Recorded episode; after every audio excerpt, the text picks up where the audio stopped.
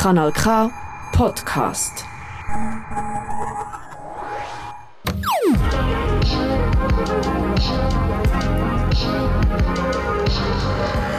Kanal K. Wir trauen uns ins Bücherlabyrinth. Ein Gast, ein Buch, live aus der Stadtbibliothek Baden. Ein Gast, ein Buch, heute das letzte Mal von dieser Staffel live aus der Stadtbibliothek Baden. Mein heutiger Gast hat auf Radiokanal K selber mal eine Sendung mit dem Namen Wermut fragt. Heute stelle ich ihm aber die Frage, nämlich über nicht nur ein Buch, sondern gerade drei. Um mit mir über eine Trilogie zu reden, ist der Cedric Wermuth, SBK-Präsident und Nationalrat. Schön bist du, Cedric. Guten Morgen. Ja, ich habe es schon gesagt, äh, die Sendung müsste heute nicht ein Gast ein Buch, sondern ein Gast drei Bücher heißen. Cedric, bist du ein Vielleser? Ja, ein bisschen trickset zugegebenermaßen bei der Auswahl. Aber ja, ich bin glaube schon jemand, der sehr viel liest. Ich lese in der Regel äh, mehrere Bücher äh, parallel. Ich bin beruflich quasi gezwungen, sehr viele Sachbücher zu lesen und zwinge mich darum regelmäßig auch äh, Belletristik in die Hand zu nehmen. Und das ist eine von der sehr positiven Entdeckungen der letzten Monate. Dir ist es ähnlich wie mir ergangen oder gleich, ähm, wo du letztes Jahr die Bücher in Ja. der Buchhandlung gesehen hast. Du hast ebenfalls gedacht, ah, eine junge äh, Autorin, hast sie glaube auch nicht kennt vorher. Tove Ditlevsen führt nämlich im Moment gerade weltweiten Erfolg. Sie wird wiederentdeckt oder entdeckt, wird in verschiedenen Sprachen übersetzt. Dabei ist sie in Dänemark, dort wo sie ähm, herkommt, eigentlich schon eine Berühmtheit und Schulstoff. Äh, Tove Ditlevsen ist in Kopenhagen geboren, 1976 gestorben. In den drei Büchern Kindheit, Jugend und Abhängigkeit verarbeitet sie äh, das Aufwachsen in ärmlichen Verhältnissen in den 20er Jahren und das Verwirklichen von ihrem großen Traum, nämlich Schriftstellerin zu werden, was alles andere als einfach ist. Die drei Bücher sagen auch ganz klar etwas aus über das Frausein in dieser Zeit. Du hast die drei Bücher in einem Buchladen in Zofingen entdeckt, auf einem Tisch, wo äh, es nur Frauen, also Literatur von Frauen. Die Lena Friedli, die im Dezember bei «Ein Gast, ein Buch» war, hat in der Sendung gesagt, sie ist verschrocken, dass fast alle ihre Lieblingsbücher von weißen alten Cis-Männern geschrieben worden sind. Dann hat sie extra für die Sendung ähm, «Mädchenfrau etc.» von der Bernardine Evaristo mitgebracht. Ist das bei dir in dem Fall nicht so? Liest du viele Bücher von Frauen? Ehrlich gesagt, wenn ich jetzt mir würde überlegen, was liegt im Moment auf meinem im Nachttisch, könnte ich es nicht mal sagen, aber ich habe das Glück, äh, also meine Lieblingsbuchhandlung, dort wo ich wohne, zu Baden, äh, zu habe früher in Baden gewohnt, ich fühle mich wieder daheim, äh, ist vor ein paar Jahren übernommen worden von, von einer jungen Frau, äh, von der Corinna, die Leserei, und die hat das aufgezogen äh, in einer Art und Weise so beeindruckt und die gibt sich sehr Mühe, das ist eine von ihren Missionen quasi, weibliche Literatinnen und Literaten stärker in die Öffentlichkeit zu bringen in der Diskussion. Und sie zwingt mich regelmäßig äh, die Neuerscheinungen zu lesen, wenn ich die Bücher hole und, und so bin ich auch äh, da dazu gekommen.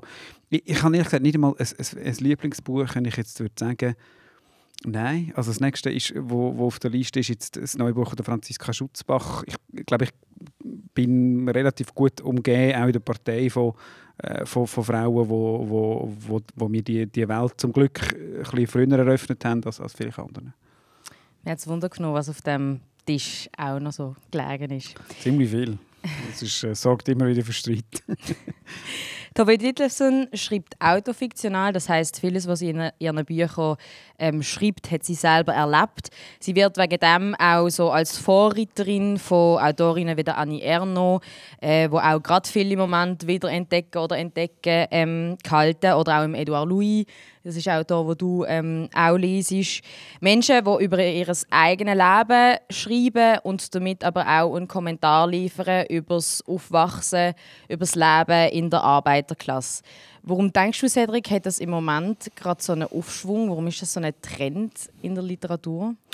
Das ist eine gute Frage. Also ich, ich glaube, wieder, wobei, also ich kenne die Geschichte von der Wiederentdeckung von der Tove Ditlevsen, ehrlich gesagt nicht im, im Detail, aber ich kann mir vorstellen, ich finde, es passt in die Zeit äh, extrem von dem Aufschwung von einer vierten, fünften, je nachdem man es rechnet, Welle äh, von, von, von, von feministischen Bewegungen in der Schweiz Mitte 19 mit dem Frauenstreik angekommen, von jungen Frauen, die sich den Platz erkämpfen und sie ist jemand, der äh, ohne das müssen analytisch zu überhören, zu betonen, sehr schön eben die verschiedenen Arten zeigt, wie man in einer westlichen Gesellschaft auch an Freiheit kann gehindert werden kann. Weil man ein Kind ist aus der Arbeiter- und Arbeiterklasse, weil man dazu äh, eine Frau ist, weil man das Unglück hat, in einer Situation groß zu werden, wo die Nazis äh, das, Land, das Land besetzen.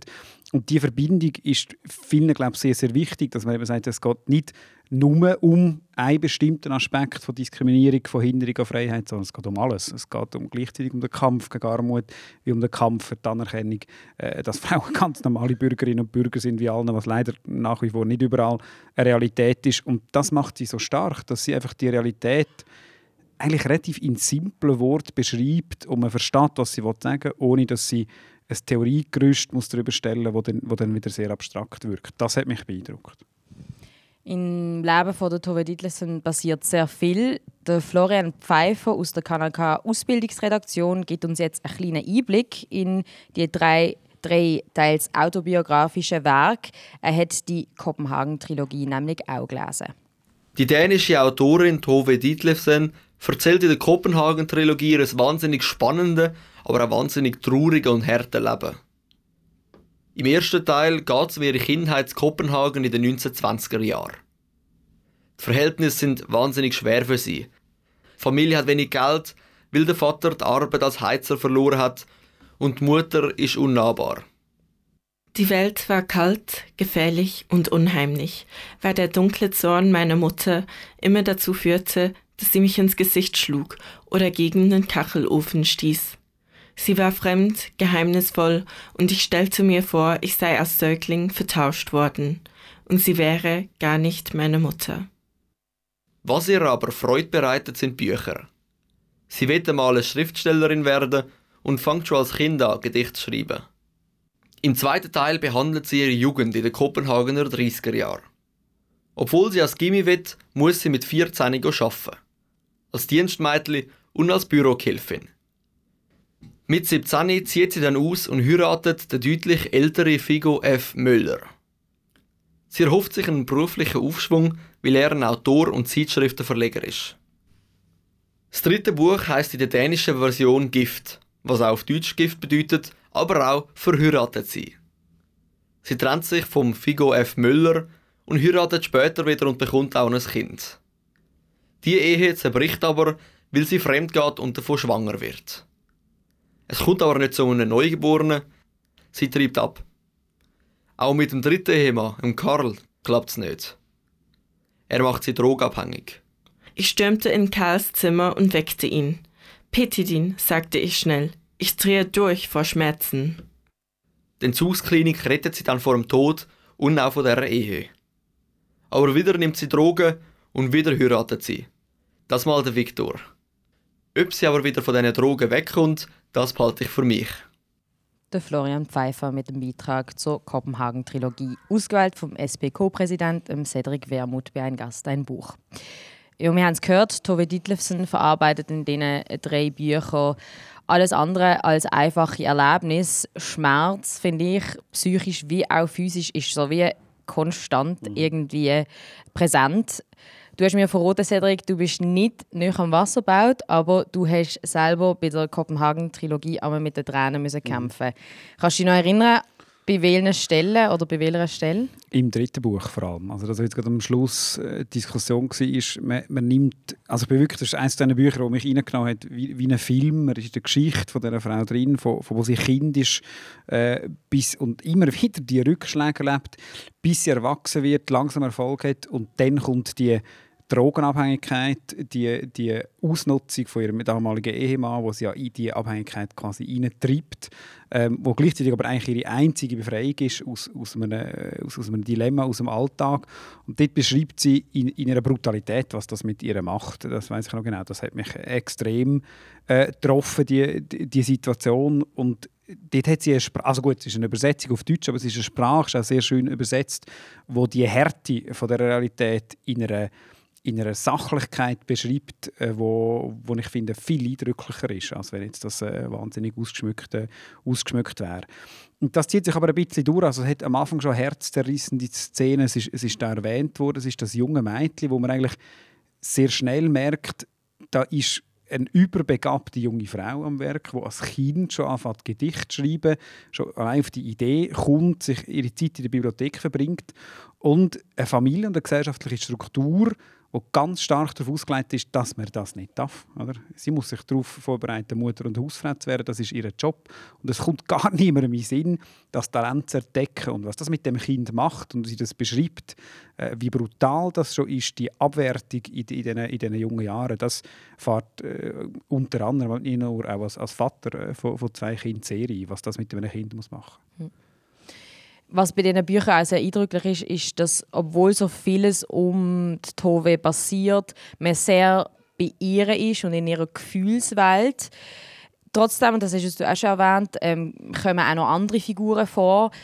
Kannst du noch, gibt es auch Figuren, die dir noch geblieben sind, abgesehen von der Protagonistin. Ja, absolut. Also das finde ich auch etwas vom, vom Spannendsten, dass man, äh, wie sie das beschreibt, man merkt plötzlich, wir sind in der Zeit von der deutschen Besatzung und das ist so eine Randbemerkung, mhm. oder, die das einflößt und wo die ganze Geschichte dann anders plötzlich aussieht, warum kann man was nicht machen, wie man versteht, aha, das sind die, die faschistische Besatzung von, von Dänemark. Mindestens zwei, also ich finde ihre Eltern vor allem sind sehr prägend für, äh, für die Zeit. Einerseits ihre Mutter, die ähm, nichts anderes gelehrt hat sie Kind auf als Härte, als mit Härte zu antworten auf die Härte der Welt. Und das ist eine Geschichte, die mich sehr stark an meine Großmütter erinnert hat. Vor allem meine italienische Großmutter, die geflüchtet ist aus dem Faschismus in Italien, aus ärmlichsten, ärmlichsten Verhältnissen, kein fließendes Wasser, nichts in einem Bergdorf, wo die Härte auch nie losgeworden ist. Ich habe sie bis zu ihrem Tod äh, im mittleren 80er Jahr, äh, also 86, nie als herzliche Frau erlebt. Und das ist ihr Leben, das sie massiv prägt hat. Das ist das eine. Und das, ich höre die Sätze von meiner Großmutter in den Sätzen von, von ihrer Mutter. Und das andere ist ihr Vater, der eigentlich gern sagen wir, ein viel moderneres Vaterbild würde leben, aber aus dieser Rolle nicht rauskommt. Äh, von, dem, von, dem, von dem Erzieher, von dem Verantwortung tragen für die Familie bedeutet, Geld zu verdienen und an dem ja auch immer wieder, wieder scheitert und mit dem kämpft und wieder Zugang zu seinen Kindern nicht findet, obwohl man immer wieder, zumindest beschreibt sie so das Gefühl hat, er wäre gerne ein Feinfühliger. Und das finde ich auch sehr prägend, nicht nur für die Generation Männer, auch für uns, äh, aber sicher damals noch viel mehr.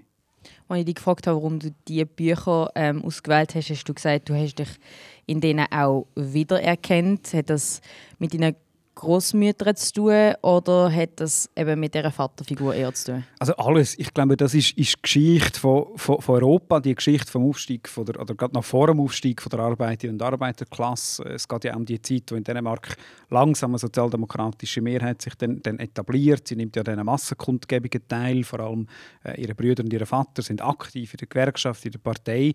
Und das ist natürlich einerseits das ist die Geschichte von dieser Partei, wo, wo, wo ich, wo ich heute, heute Präsident bin. Und das andere ist eben ein sehr schönes Stimmungsbild, finde ich, von vielen Konfliktgesellschaftlichen, die bis heute sich durchziehen, die genau sich in dieser Zeit anfangen zeigen. Also es ist, es ist wie beides, äh, mich. Äh, ich merke schon, äh, zugegebenermaßen, seit wir älter sind, äh, lese ich ein bisschen mehr äh, Literatur, wo es eben auch um um Kindergeschichten geht. Das, man, man liest das mit einem anderen Zugang, man übersetzt das immer ein bisschen, mache ich das auch so. Äh, und sicher, also ich glaube, es ist wie beides. Das ist das, was spannend ist, dass sie die, die geschichtlichen Momente wie mitnimmt und man gleichzeitig sehr nahe kann wie sie das sehr offen beschreibt, was, was, was sie erlebt. Stichwort Kindheit. Ich habe dir ähm, schon gesagt, dass mir das Buch Kindheit also das erste am besten gefallen ja. hat. Tove Ditlevsen ändert nämlich den Spruch ähm, in jedem Band ein bisschen. Und in dem ersten Buch nimmt sie so einen kindlichen Spruch ein, der aber gleichzeitig mega metaphorisch ist und nicht irgendwie wegen dem keine Tiefe hat oder so. Also es ist, es ist äh, sehr lyrisch, sehr poetisch. Ist es bei dir eher, weil das jetzt so ein bisschen rausgehört, Abhängigkeit, wo dein Lieblingsband ist? Nein, der ist mir einfach am, am meisten eingefahren von der Geschichte her. Oder? Mhm. Kulminiert es ja in, de, in dem Drama, in dem, in dem biografischen von dieser Drogenabhängigkeit und die bricht eigentlich alles äh, nochmal zusammen. Also sie, das kann man glaube verraten, sie stirbt fast mhm. äh, an, an, an, dieser, an dieser Geschichte, kommt ganz knapp nochmal raus. Ich finde aber einverstanden, ich habe auch sprachlich hat mir sehr am besten gefallen. Äh, wie sie dort spielt sie ja auch Kind. Also sie wechselt immer von ihrem Erleben dazu, wie eigentlich die Erwachsenen ihre die Welt erklären. Und die Erwachsenen sagen dir, es ist einfach ein dummes Kind, also ist das so. Und sie versucht das dann zu übersetzen. Und das finde ich auch, also rein von der Sprache her hat mich das das Feinste gedünkt. Und das ist aber auch schön zu sehen, also ich meine, das macht sie hervorragend. Das Buch wird quasi auch immer härter mit dem Älterwerden. Also sie hat das äh, beeindruckend aufgebaut. Was vielleicht noch interessant äh, ist in diesem Kontext zu sagen, ist, dass Tove Ditlevsens die Bücher erst geschrieben hat, als sie über 50 war. Ja. Also es ist nicht so, dass sie die irgendwie äh, während ihrer Jugend und dann im Erwachsenenalter geschrieben hat, sondern alle eigentlich zusammen äh, fast schon kurz vor ihrem Tod, kann man sagen. Hat sie es eigentlich hat sie es auch im Stück geschrieben? Das weiß ich gar nicht. Das weiß ich auch nicht, aber ich, ich, ich glaube es fast. Ja, ja, also es ist auch, das habe ich auch schon gelesen, also sie, sie hat ja auch einen sehr großen Fluss, also ähm, es ist eine Trilogie, aber man kann es definitiv auch einfach am Stück lesen und die Übergänge sind auch äh, sehr gelungen. In dem ersten Buch äh, beschreibt sie Kindheit, das ist mir sehr geblieben, als Geruch, wo man nicht abstreifen kann und etwas, wo einem an einem haften bleibt. Und ich habe das eine extrem spannende Metapher gefunden und eben auch etwas, wo in die Richtung geht ähm, von den genannten französischen Autoren äh, Annie Ernaux und Edouard Louis, wo in, in ihren Büchern eben ebenfalls untersuchen, kann man seiner Prägung, seiner Kindheit, seiner Sozialisation, seinem Milieu eigentlich überhaupt jemals entkommen? Und das will ich dich fragen, was ist da deine Meinung dazu? Sicher kann man auch. Also ich, ich würde vor einem Weltbild warnen, wo, wo alles determiniert wäre mhm. ab Geburt. Aber ich glaube, die Geschichte und unsere alle Biografien zeigen, wie schwierig das, das ist. Und vor allem auch, wie illusorisch der, der, der, der, liberale Mainstream ist, der sagt, es ist nur immer eine Frage vom, man muss halt ein bisschen wählen oder so ein bisschen, so ein etwas machen dafür. Das ist offensichtlich nicht so. Äh, sondern das ist jemand, der aus einer Situation kommt, der alles macht, um rauszukommen und die, die, die Anerkennung lang, lang nicht findet, weil sie aus der Arbeiterklasse kommt, weil sie eine Frau ist, weil das nicht kann sein in, de, in, de, in dieser Zeit. Und ob sie jetzt brillant ist oder nicht, spielt eigentlich keine, keine Rolle. Äh, ich glaube 50-50, das ist keine brillante Antwort, aber es ist sowohl als auch. Also, es gibt schon die Möglichkeiten in einer, in einer bürgerlichen Gesellschaft zum Aufstieg, aber es ist oftmals viel, viel, viel schwerer und das finde ich beeindruckend, wie sie das auch beschreibt, ohne das darzulegen, wie sie von der Abhängigkeit von der quasi von Armut in die Abhängigkeit vom Frausein in die Drogen hineinstolpert, eigentlich auswegslos, äh, weil sie gar keine andere das ist ja gleichbedeutend mit der Chance aufzusteigen, dem Schmerz entkommen. Äh, und das finde ich, das, das zeigt sich in dieser Geschichte, wie wahnsinnig schwierig es ist, aus so einer, aus so einer gesellschaftlichen Position auszubrechen, wo nicht dafür vorgesehen ist, Erfolg zu haben im Sinne einer bürgerlichen Gesellschaft. Ich finde eben genau aus diesem Grund halt eben die, so Bücher auch wichtig, weil gerade auch in feministischen Bewegungen dann so bis der Trugschluss herrscht, dass wenn einfach eben Frauen in Führungspositionen sind und ja. so, dann ist es dann gemacht oder wenn man irgendwie beruflich aufsteigt und ähm, dass es einfach überhaupt nicht nur um das geht. Ich finde, das ist, äh, das sollte man sich immer wieder in Erinnerung rufen. Ähm, du hast es auch vorhin schon gesagt, ähm, Politik wird eigentlich in dem Buch nur so am Rand thematisiert. Äh, der Vater von der Tove ist eben Teil von der Sozial Sozialdemokratische Partei, wie du. Während dem Buch Jugend bricht der Zweite Weltkrieg aus.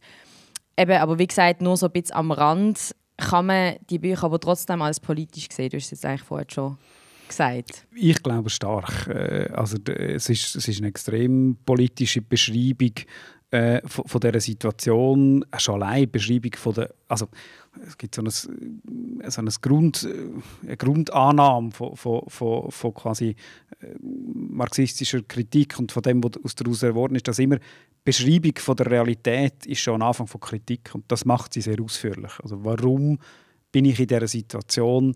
Warum bin ich als Kind von der Arbeiterklasse in einer schwierigeren Startposition als andere. Und sie beschreibt halt einfach das Elend und, und die Armut. Und das ist schon eine Kritik an den damaligen Verhältnissen. Ich empfinde das als sehr politisch. Ich habe ehrlicherweise jetzt kein Interview oder so von ihr gelesen, wo sie das dann auch als bewusste Absicht herausstellt, aber äh, mir scheint das eine, eindeutige Kritik an, den, an den dieser Gesellschaft. Ja. Was denkst du, was fügen wir diesem Buch hinzu als Leute, die das jetzt quasi fast 50 Jahre nach der Ersterscheinung lesen? Ja, wir, wir sehen natürlich die ganze Geschichte vom, vom 20. Jahrhundert und was dann daraus geworden ist. Oder was aus der feministischen Bewe Bewegung, aus der Arbeiter- und Arbeiterbewegung. Und man liest es quasi so als, als ersten Licht, Lichtblick auf die Bewegungen. Möglicherweise ist sie sich gar nicht bewusst gewesen, als sie das geschrieben hat, wie, wie bedeutend die, die Bewegungen dann, dann werden. Das weiß ich gar nicht. Und da läuft man sicher Gefahr, äh, dass das ein bisschen zu linear äh, entsprechend auch zu sehen. Das kann sein. Kommen wir jetzt zur ersten kleinen Musikpause. Als erster Song Bread and Roses. Cedric, warum passt der Song so gut in die Sendung? Das ist ein Song, der geografisch gar nicht passt. Er kommt aus Nordamerika eigentlich, ist aber äh, zu einem Kampflied wurde 1912, wenn es mir recht ist, vom ersten grossen Massenstreik von TextilarbeiterInnen, insbesondere in, in Massachusetts äh, Bread and Roses und es kommt der berühmte Satz vor, wo so in, der, in der linken Bewegung eine gewisse Bedeutung hat und man sagt Women Workers need bread, but they also need roses. Also äh, Arbeiter und Arbeiter, vor allem Frauen, brauchen Brot, aber eben auch Rosen. Und was damit gemeint ist, ist sowohl der Kampf gegen Armut als auch der Kampf anerkannt zu werden. Feministische Bewegungen dürfen teils auch politisch und in der Arbeit ernst genommen werden, wo man, wo man leistet, ist beides gleich wichtig. Und seither ist das so ein bisschen eine Hymne vom, äh, von der Arbeiter- und Arbeiterbewegung. Sehr gut. Hören wir doch ein bisschen revolutionäre Musik. Judy Collins, Bread and Roses.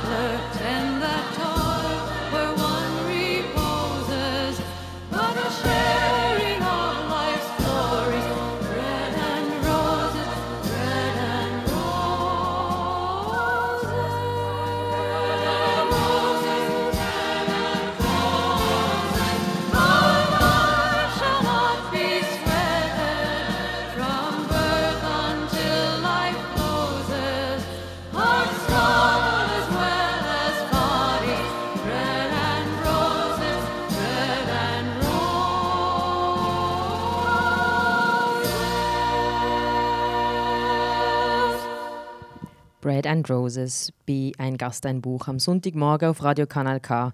Ich rede heute mit dem SP-Präsident und Nationalrat Cedric Wermuth über die Kopenhagen-Trilogie von der Tove Ditlevsen. In der Kopenhagen-Trilogie geht es für mich ganz stark ähm, auch um weibliche So- Sozialisation. Wir haben es jetzt auch schon davon gehabt. Was wird einem als junge Frau eintrichtert? Mit was für Glaubenssätzen ähm, wächst man auf? Was glaubt man, müsse sein? Du, wo du eine männliche Sozialisation hast, was ist das, was dich am meisten überrascht hat, auch schockiert? In dem Buch, ich glaube wirklich, die äh, ein ausweglose oder die ein vorgeschriebene Situation in die, in die Drogenabhängigkeit. Also sie, für mich ist das Buch so aufgebaut, man hat das Gefühl, bis zum Schluss, dass sie im Versuch, ihren Traum zu vollenden, Schriftstellerin zu werden, begibt sie sich immer wieder in die Abhängigkeit von, von reichen Leuten, vor allem von Männern. Sie muss, weil sie gesellschaftlich nicht anders aussteigen kann. Und das führt dazu, dass sie dann immer wieder ausgenutzt wird, am Schluss durch die, durch die Drogensicht. Und das finde ich das Unglaubliche an dem Buch, dass sie, dass sie beschreibt, wie es keinen anderen Weg hat, als, als die äh, Details in Kauf zu nehmen, um den Durchbruch zu schaffen. Es ist niemand auf die Idee gekommen, sie einfach Selbstschluss zu fördern als Schriftstellerin. Und das finde ich eigentlich fast das Eindrücklichste, die Spirale, die aus dieser, aus dieser Position herauskommt, wo sie sehr wenig dafür kann. Das ist für mich wirklich eigentlich so ein bisschen fast unaushaltbar gewesen zum Lesen. Also dann gerade eben im dritten Teil die wortwörtlich toxischen Abhängigkeiten von Männern. Also ähm, sei es darum, eben beruflich weiterzukommen, sei es romantisch, sei es eben wegen dieser Medikamentenabhängigkeit im Erwachsenenalter. Weil es für mich halt eben so die Abhängigkeiten ähm, das ist für mich halt einfach noch irgendwie ein sehr aktuelles Thema. Wie war das für dich als Mann zu lesen? Ist das auch etwas, wo du dir vielleicht nicht so bewusst bist? Also ich würde sagen, wenn ich das vor ein paar Jahren gelesen hätte, dann äh, einverstanden. In- Inzwischen bin ich äh, geprügelt worden, sowohl parteiintern wie auch von meiner Familie, äh, zum, zum für, äh, für die Rolle, für die Geschlechterrolle, glaube ich, ein höheres Bewusstsein zu haben als mit 20 oder, oder 25. Ähm, es ist einfach, was ich faszinierend finde, vielleicht das Gleiche, was du sagst, ist, wie viel man wiedererkennt, was heute noch sehr ähnlich läuft. Äh, Nicht in jeder Biografie der Dramatik ist klar, aber was eben die Abhängigkeiten bedeutet, die heute genauso äh, in, viel, in vielen Feldern äh, existieren. Das, das schon. Also das, für das ist es, glaube ich, ein, ein weiterer Augenöffner. Auch. Du ähm, bist auf Social Media sehr aktiv. Und das, was du jetzt vorher gerade gesagt hast, dass du mit 20 ein bisschen anders gedacht hast, das hast, hast du letztens gerade gesagt. Äh, apropos Social Media, du hast fast 20'000 Follower und bevor ich es vergesse, möchte ich einen Aufruf starten. Alle Hörer und Hörerinnen, die jetzt gerade zuhören, sollen unbedingt dem Cedric Wermut folgen, weil du brauchst nämlich nur noch 3000 und der ist mehr als der SVP. Ah, gewusst. Aber ich bin mir nicht ganz sicher, ob wir 3000 erreichen, aber vielleicht. Also eben, wegen Instagram. Du diskutierst dort ähm, auch sehr gerne über politische Themen, man kann mit dir interagieren. Du machst äh, sehr gerne Livestreams. Und letzten Montag hast du einen Instagram-Livestream gemacht, wo man dir hat können Fragen stellen konnte. Und dort hat jemand gefragt, bereust du etwas in deiner politischen Karriere? Und du hast dann gesagt, du bist dort zu lang, zu wenig sensibilisiert gewesen, eben auf Themen von der Gleichberechtigung. Du siegst, ich zitiere, bis 25 ein machoides Arschloch gewesen. Was ist denn mit 26 passiert, Cedric? Ich sage nicht nur ich, das ist mir schon wichtig. Also ich versuche mich nicht aus der Verantwortung zu stellen, aber ich sage dort, ich, ich, mir ist erst später bewusst geworden, dass wir so erzogen werden als, als junge Männer. Und, und man kommt, man wird gross in der Überzeugung, dass die Welt im Wesentlichen schon für uns gestaltet ist. So. Und, und dass das auch unser Recht ist und dass eigentlich die Welt darauf wartet, dass wir ihr erklären, wie sie zu funktionieren hat. Und es ist nicht, ich will Männer nicht schützen, aber es ist auch nicht ganz einfach, aus dem rauszukommen. Man macht das auch nicht selber. Es ist nicht ein, äh, ein Erkenntnisprozess, den ich mir selber zuschreibe, sondern das ist für mich wirklich, äh, ich habe das Glück, in einer Generation groß zu werden, mit einer Generation von jungen Frauen, wo sich das zum Glück, wie sie von ihren Müttern vor allem gelernt hat, nicht mehr bieten. Und das war mein Umfeld, wo mich äh, wo auf das sensibilisiert hat. Die SP, SP Frauen, Matthäa, das ist ein Grund, warum ich mit ihr heute im, im Co-Präsidium bin, weil sie für sie das immer sehr wichtig war. Äh, und sicher auch äh, in den letzten paar Jahren nochmal die Erfahrung, äh, Vater und, und Eltern zu werden. Und wie schnell unsere ältere Tochter ist jetzt sechs, Rosa und Ponys und was ist Mann und Frau, wie man das gar nicht kann, kann von ihr weg, also man kann sie nicht vor der Welt schützen. Wie schnell dass die Prägung kommt, äh, das ist schon eindrücklich gesehen zu sein. Und das ist, glaube ich, ein, ein Prozess vom, vom Älterwerden. So, ist gar nicht so faszinierend. Aber wie sprichst du das aktiv an, eben wenn du irgendwie merkst, okay, meine sechsjährige Tochter rutscht jetzt irgendwie auch in, in, in, in so Stereotype Glaubenssätze rein? Ja, für mich, ich habe es vor ein paar Jahren, oder also so lange ist es nicht her, zwei, drei Jahre, es, äh, mit einer Freund, befreundeten Kinderpsychologin sehr ein erhellendes und erleichterndes Gespräch gehabt, wo äh, mir gesagt hat, und, und meiner Frau auch, es macht eben keinen wenig Sinn, sie wollen davor schützen. Also, also junge Mädchen verbieten, rosa zu tragen oder das Barbie hilft nicht, weil sie kommt eh damit in Kontakt, sondern äh, sie muss die Realität, die Dualität auch erleben, um sie später können verstehen und wenn sie das will, überwinden. Und wir versuchen, so gut man das kann, das mit ihr halt zu thematisieren und dann zu fragen, wenn sie sagt, ja, das ist ein Pulli für Buben, warum? Also, wieso, wieso ist das ein Pulli wieso leistest du den nicht an? Und warum dürfen Buben keine lange Haare haben? Das ist jetzt ein grosses Thema in der ersten Klasse. Wer hat lange Haare, wer nicht? Und so, wer darf das? Äh, Wer, darf Fingernägel malen, wer nicht? Den ersten Buben ist es jetzt peinlich, dass sie das machen. So die ganze Geschichte.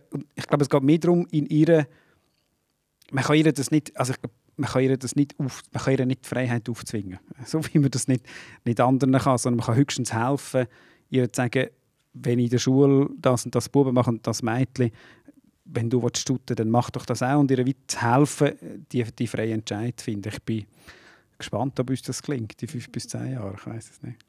Weil Barbies und Rosa sind ist eigentlich nicht das Problem. Das Problem Ja, ist ja nur, ähm, wenn man das, äh, wenn man sagt, eben, das dürfen nur irgendwie Mädchen brauchen und das alles, was Mädchen machen, ist irgendwie assoziiert mit Schwäche oder so. Ähm, ja, Ja, es ist schon, also es, ist, es hängt eben alles zusammen. Sie, es ist dann schwierig, oder? Was macht man? Sie hat jetzt zum Beispiel ein, ähm, genau in dieser Situation. Sie, sie lässt jetzt Hörspiel, sie lässt sehr viel Hörspiel. Von, so, da gibt es so eine junge Detektive-Innengruppe, drei junge Frauen, es sind starke Frauen. Das ist super, die lösen die Fälle, aber die Hälfte der Geschichte geht darum, wie sie den Buben gefallen in der Mm. Klasse. Oder? was ist das, die drei Ausrufezeichen? Irgend so, genau. Irgend so. Oh Mann, Was, macht man, mit, oder was okay. macht man mit dem? Mm. Oder gibt es so, so Geschichten Ladybug, ich weiß nicht, ob du das kennst. Das ist so eine, eine, eine Frankreich, ein, so wie Spider-Man, aber eine Frau, das ist super. Mhm. Aber die hat grosse Augen, grosse Brüste, enge Taille. Oder? Und Ja. natürlich lernt sie dann, man kann eine starke Frau sein, aber man muss gleich noch so aussehen.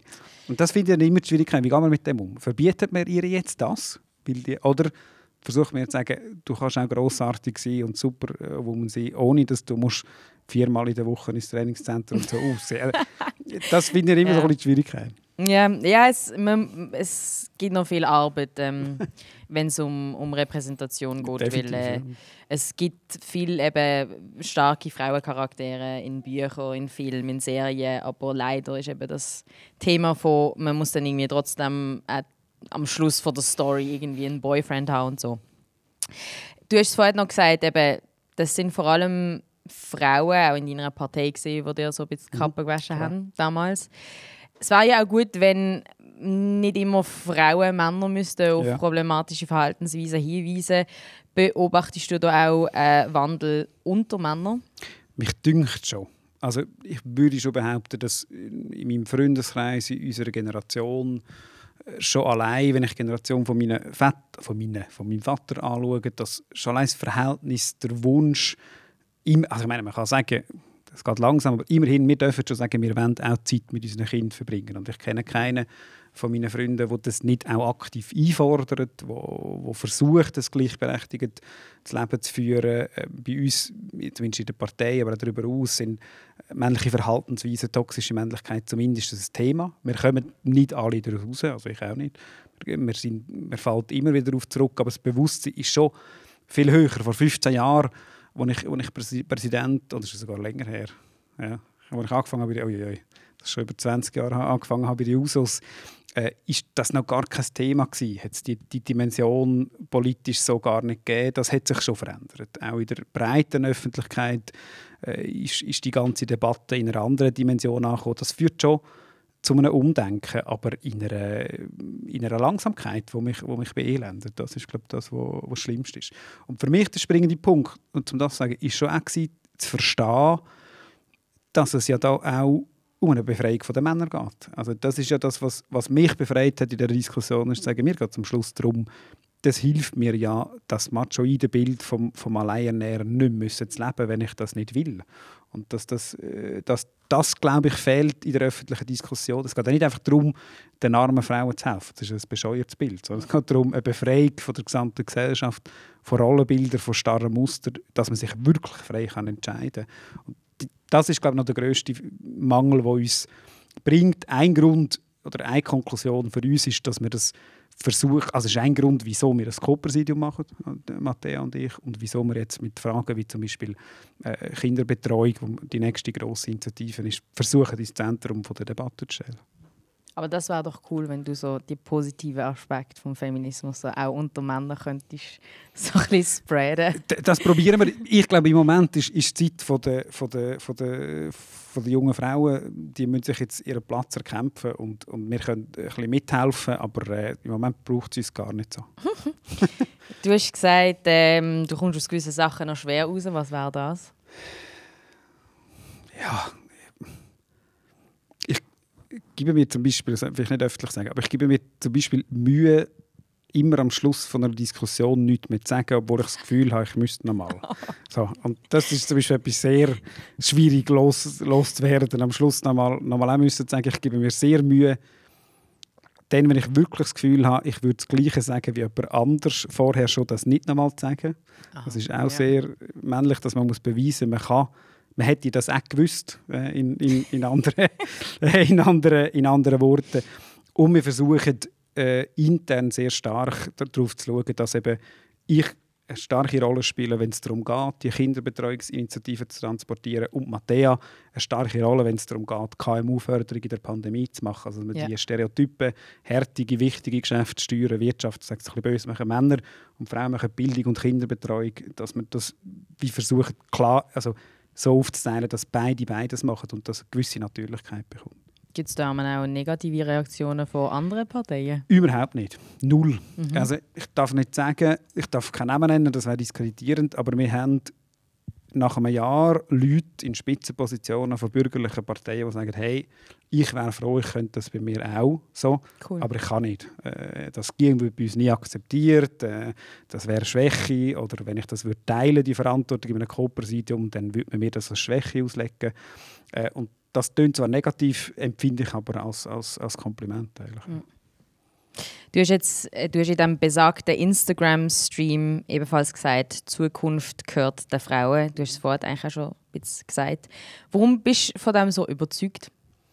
Ja, Also vor allem, wenn ich sehe, was bei uns intern passiert, äh, im Aargau, ich habe das auch gesehen. Ich bin der, ähm, wenn ihr schaut, wer zumindest auf der rot-grünen Liste, inklusive Grünliberale, wer ist auf den vier, fünf nächsten Nachrutschplätzen, dann gibt es jetzt eine Generation lang keine Männer mehr von Mitte links in Bern nach mir. Ich bin der Letzte von dieser, von dieser, von dieser Generation. Das werden alles Frauen sein und das ist auch in Ordnung. Und, und das ist... Äh, äh, auch bei uns in der, in der Partei wir haben jetzt eine Mehrheit von Frauen, in der, in der, äh, also schon seit zwei drei Legislaturen, in der Nationalratsfraktion, eine Mehrheit von Frauen in Regierungsämtern, äh, die drin sind. Und wir haben jetzt das erste Mal sehr junge Frauen, die eine richtig grosse Gruppe darstellen, die politische Spitzenposten übernehmen, in der Fraktion, in der, in der Partei. Ähm, ich sage das aus einer privilegierten Position, weil ich habe es gerade noch so reingeschafft quasi als, als junger Mann. Mich trifft es nicht, ähm, aber es gibt so viele Leute, von einer Ronja Jansen bis zu einer Tamara Funicello, also alle Grössen, die man heute schon Samira kennt. Marti. Samira Marti, ja, die ist aber schon da. Ja, die ist schon, die hat, so, die ist schon etablierter. Äh, von, sind alles junge Frauen und das, hat sich, das wäre vor zehn Jahren nicht denkbar gewesen. Es gibt trotzdem noch einiges zu tun im Ja, Bereich ja. Gleichberechtigung. Du hast selber zwei Töchter, vier und sechs, oder? Äh, Dreieinhalb und sechs, ja. Dreieinhalb und sechs. Und Nein, das ist wichtig. ja. Ähm, was muss sich noch ändern, bis sie erwachsen werden? Ja, vieles. Also das ist ein Grund, warum wir die äh, Volksinitiative, die wir lancieren für äh, flächendeckende Kindertagesbetreuung, so wichtig ist. Ich bin mit meiner Partnerin zehn Jahre zusammen und wir sind immer überzeugt, ein junges, modernes, aufgeschlossenes, gleichberechtigtes Paar zu sein. Und zu merken, wie schwierig das ist, einfach schon noch strukturell, im Moment, wo Kinder da sind, wenn du in einer Gemeinde lebst, wo jetzt nicht gerade auf dem, auf dem Berg oben, aber doch, Aargauer Agglomeration, Kinderbetreuung, entweder relativ teuer oder schlecht zugänglich. Und wie schnell man in Rollenmuster reinfällt, wo man so eigentlich gemeint hat, man sei immun dagegen und weil ich das nicht mehr, das finde ich, ist etwas vom, vom, äh, vom Wichtigsten. Also wir sind als Gesellschaft auch im europäischen Vergleich einfach ein Entwicklungsland, was, was Infrastrukturen für Familienpolitik und Gleichstellung angeht. Und das möchte ich schon äh, noch unter anderem erreichen, äh, um unseren Töchtern eine Gesellschaft übergeben, die da einen Schritt weiter wäre. Es ist eine Frage, die immer wieder gestellt wird. Ähm, wir haben jetzt letztes Jahr, oder? Das 50-jährige Frauenstimmrecht Ja. gehabt. Es ist so jung. Warum geht es in der Schweiz immer so ein bisschen länger? Ja, das ist gut. Also das hat mehrere Gründe. Das ist natürlich, also ich, die Hälfte meiner Familie kommt aus Italien und äh, man muss ehrlicherweise sagen, ein Teil ist natürlich die Verschonung vom Zweiten Weltkrieg gewesen. In Italien sind die Männer nach dem Zweiten Weltkrieg entweder schwerst körperlich angeschlagen oder gestorben. Äh, und die Frauen haben schlicht und ergreifend müssen sofort in den Arbeitsmarkt und haben sofort eine Position gehabt, ähm, wo man sich die Rechte auch schneller hat können erkämpfen. Also sie sind ihnen auch nicht geschenkt worden, äh, wie in der Schweiz. Und dann durch die direkte Demokratie hat einen Bremsmoment gehabt, das glaube ich schon. Und dann ist es kein Zufall. Also der Aufstieg von rechten Parteien, wo wir jetzt sehen, hat mit einem mit einer Verunsicherung auch äh, auf männlicher Seite zu tun. Es ist so, man verliert Privilegien, äh, zumindest die Generation vorher. Und mit dem umzugehen, ist, ist nicht, im- offensichtlich nicht immer ganz einfach. Ähm, Warum es gerade so viel länger muss gehen, äh, einverstanden, das, das weiß ich auch nicht. Aber was man ehrlicherweise muss sagen, es kann dann auch schnell passieren. Also die Schweiz ist zum Beispiel, was die Anerkennung ähm, von, von homosexuellen Paaren angeht, immer sehr weit hinten gewesen. Dann hat die Volksabstimmung gegeben zum Partnerschaftsgesetz und seither geht es eigentlich relativ schnell. Ehe für alle ist ähnlich. Wir sind selbstverständlich wieder die Letzten vor dem Vatikan. Aber die ganzen zivilgesellschaftlichen Fragen, die danach kommen, da sind wir dafür wieder relativ schnell. Also man darf das, es hat auch seine positive Seite. Du hast ja passend zum Thema von der heutigen Sendung oder zu den Themen auch Musik von Frauen gewünscht, eigentlich nur Frauen. Der zweite ist, sind, eigentlich sind es eben einmal drei, die ich verlange. So. Aber meist, ich habe gedacht, mit dir ich komme eh nicht zu drei, drei, drei So schlimm. Nein, ist super. Ähm, der zweite ist Le Vent nous portera von der Sophie Hunger. Warum dieser Song? Also das eine war so mein persönlicher Freedom Day. Gewesen. Das ist das einzige Konzert, das ich geschafft habe, dieses Jahr zu besuchen, weil die anderen alle abgesagt worden sind. Äh, Eröffnungskonzert vom Montreux Jazz Festival. Äh, Wow. Sophie Hunger, Faber und Brandau. Äh, wunderschön. Ähm, und das zweite ist, es ist auf Französisch. Äh, und ich komme zur, also meine Mutter kommt aus der Romandie. Äh, das ist ein wichtiger Teil von meiner Identität und das ist in dem, in dem Lied schön zusammengefasst. Le Vent nous portera von der Sophie Hunger.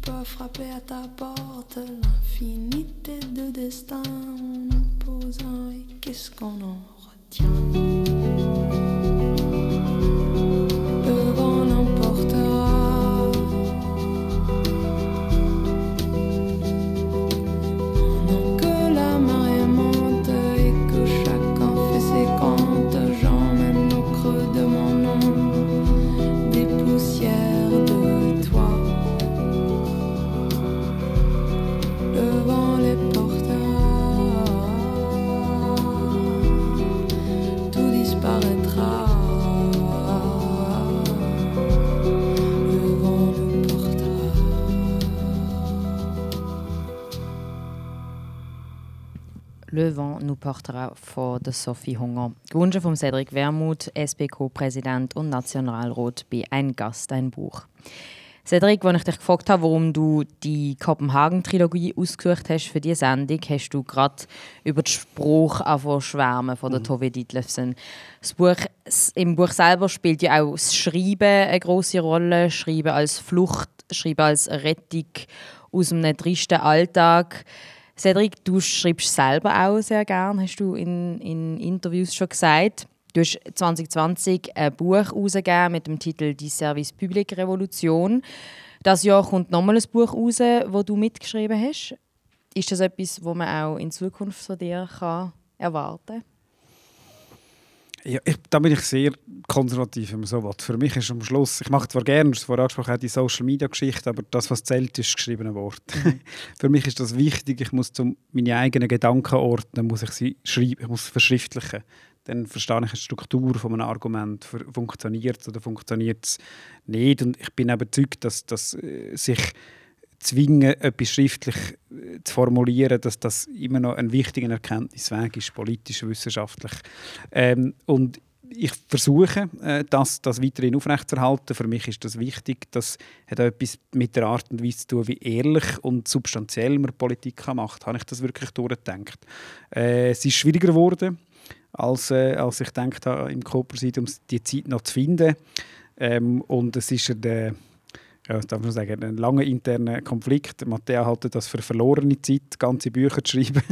Sie ist ähm, viel mehr der Typ, der sagt, auch 80 Prozent ist gut und jetzt ziehen wir es so durch. Und, und ich muss es immer dreimal überlegt haben und, und bis ins Detail und dann verlieren wir Zeit zugegebenermaßen.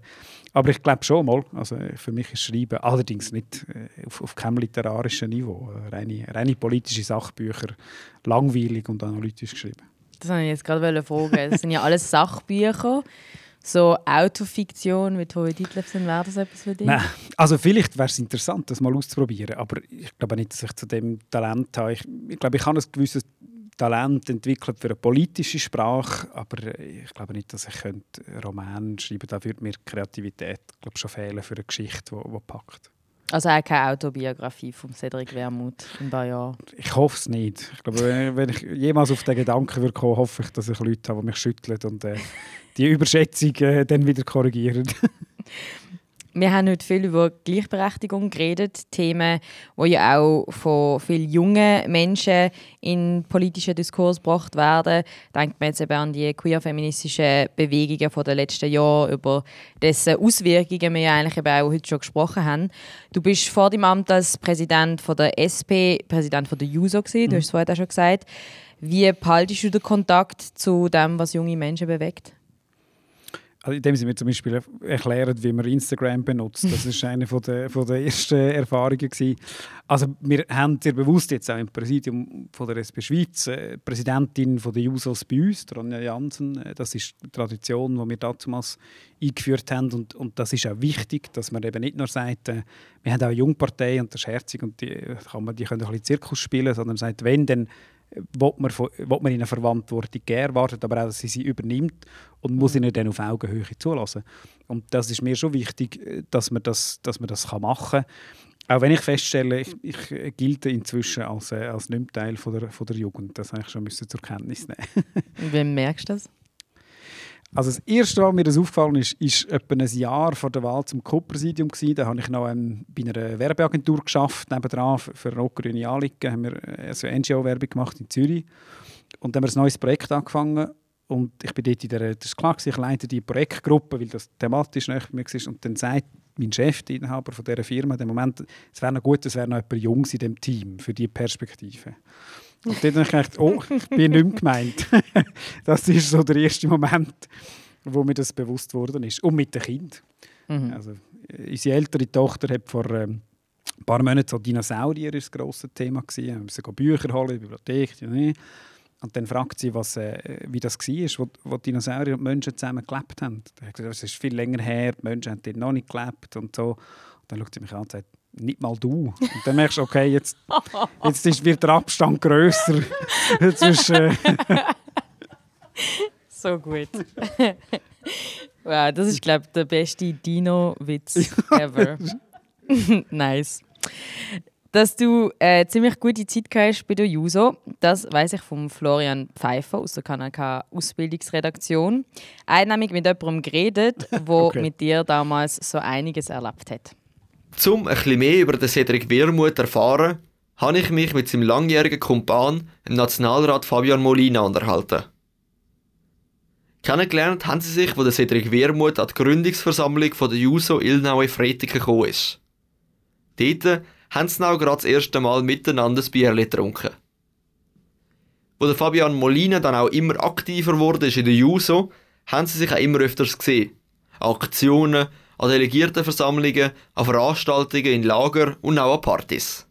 Ja, also die JUSO ist ja eine sehr intensive Zeit. Man verbringt wahnsinnig viel Zeit im jungen Alter miteinander. Man schafft sehr viel, man diskutiert unglaublich viel und dann gibt es natürlich auch gewisse Abstürze. Äh, und ich mag mich noch erinnern, äh, nach der Lancierung von der 1 zu 12 Initiative haben wir irgendwie zusammen Karaoke gesungen.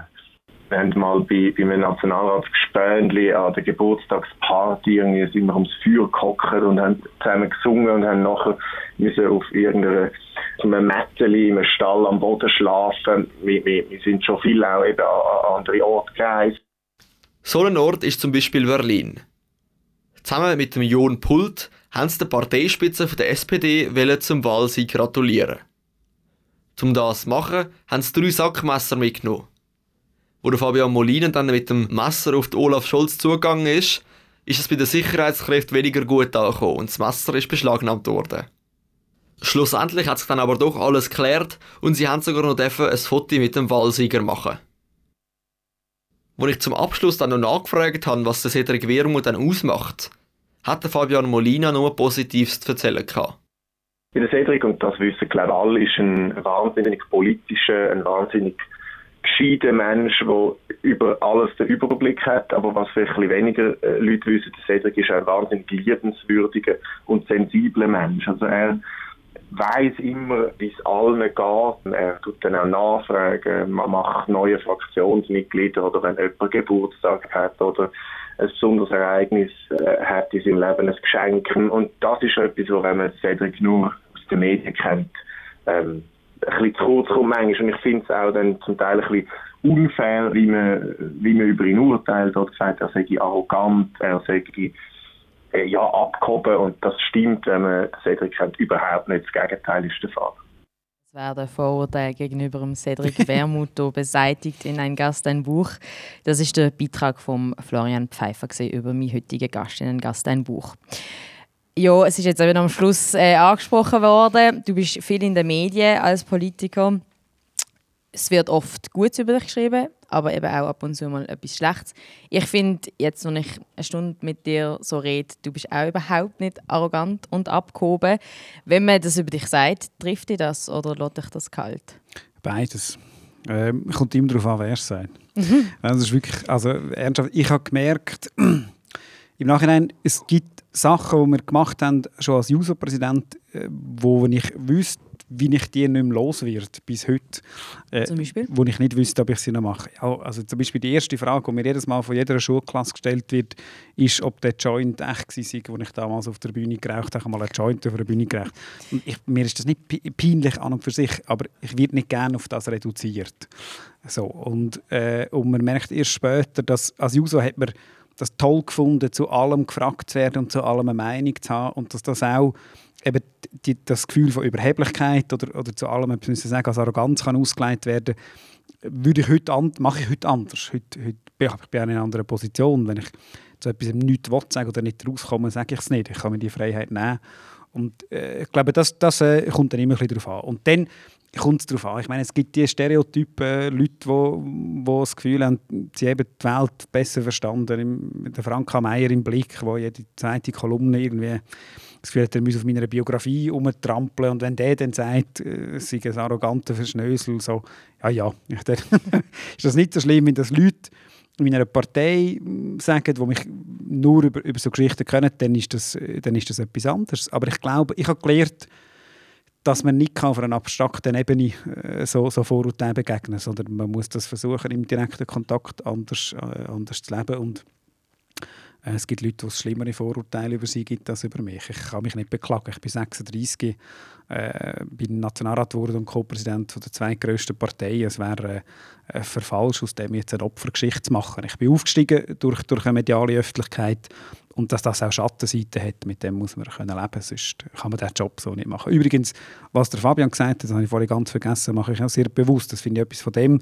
In der, bei uns in der Fraktion ist es immer so gewesen, dass immer die Frauen im Fraktionspräsidium daran gedacht haben, dass man Geburtstagskarten schreibt, Care-Arbeit, wenn man so will. Und ich habe mir zum Ziel gesetzt, dass jetzt ich das bin. Und das ist auch so. Äh, Matteo vergisst das und ich mache das. Und äh, das ist so die, die ganz kleinen Sachen, wo man versucht, die Rollen ein bisschen umzudrehen. Wenn man so hört, was der Fabian Molina sonst noch so erzählt, was du alles erlebt hast in der Juso, kann man sich vorstellen, dass du die Zeit auch ein bisschen vermisst. Ja, äh, das ist sicher eine Art Politik zu machen, die mir sehr nahe gelegen ist. Also die Usos, wenn man tief drinnen ist, ist das eine nicht ganz normale Jugend, glaube ich. Es ist sehr politisch an, aber es ist ein Teil halt wie ein Pfadi oder wie ein Fußballverein äh, in dem Alter. Und man verbindet das dann miteinander. Und das schafft eine starke Enge. Also das sind Leute, die, die bis heute jetzt im Nationalrat, das ist mein engster Vertrauenskreis, Matteo, Jon Pult, Fabian Molina, die kenne ich seit 15, 20 Jahren. Man wird zusammen gross. Oder man geht durch all die Phasen, die man halt so hat als, als, als Jugendliche. Äh, und das verbindet schon stark. Also das, das schafft einen äh, Freundeskreis, der dann eben jetzt in unserem Fall auch, auch politisch sehr wichtig ist. Ich hoffe, dass die Freundschaften, Freundinnenschaften noch lang werden heben. Und Wir haben schon viel überlebt, von dort her ist die Chance klein, dass es jetzt noch schief kommt. Sehr schön. Und dass du auch in Zukunft noch viele tolle Karaoke-Sessions und Fester wirst können feiern, dann auch noch post-Corona. Und natürlich viele weibliche Autorinnen wirst lesen. Danke vielmals, hast du uns ähm, gerade drei Bücher vorgestellt. Danke, bist du Cedric. Danke für die Einladung, sehr gerne. Bade, Thanks for having me. Ich habe hier in der siebten Staffel Gespräche mit dem Peter Hosli, jetzt eben mit dem Cedric Wermuth und der Annette Schindler können führen. Das ist das letzte Mal ein Gast, ein Buch aus der Stadtbibliothek Baden. Wir senden jetzt noch zweimal live aus der Stadtbibliothek Aarau am 6. Februar mit niemand geringerem als der Sängerin Sina. Ich hoffe, ihr am Radio und auch ihr, das Publikum in der Stadtbibliothek, werden auch dann wieder dabei sein. Mein Name ist Anne Meyer. Ich wünsche allen einen schönen Sonntag.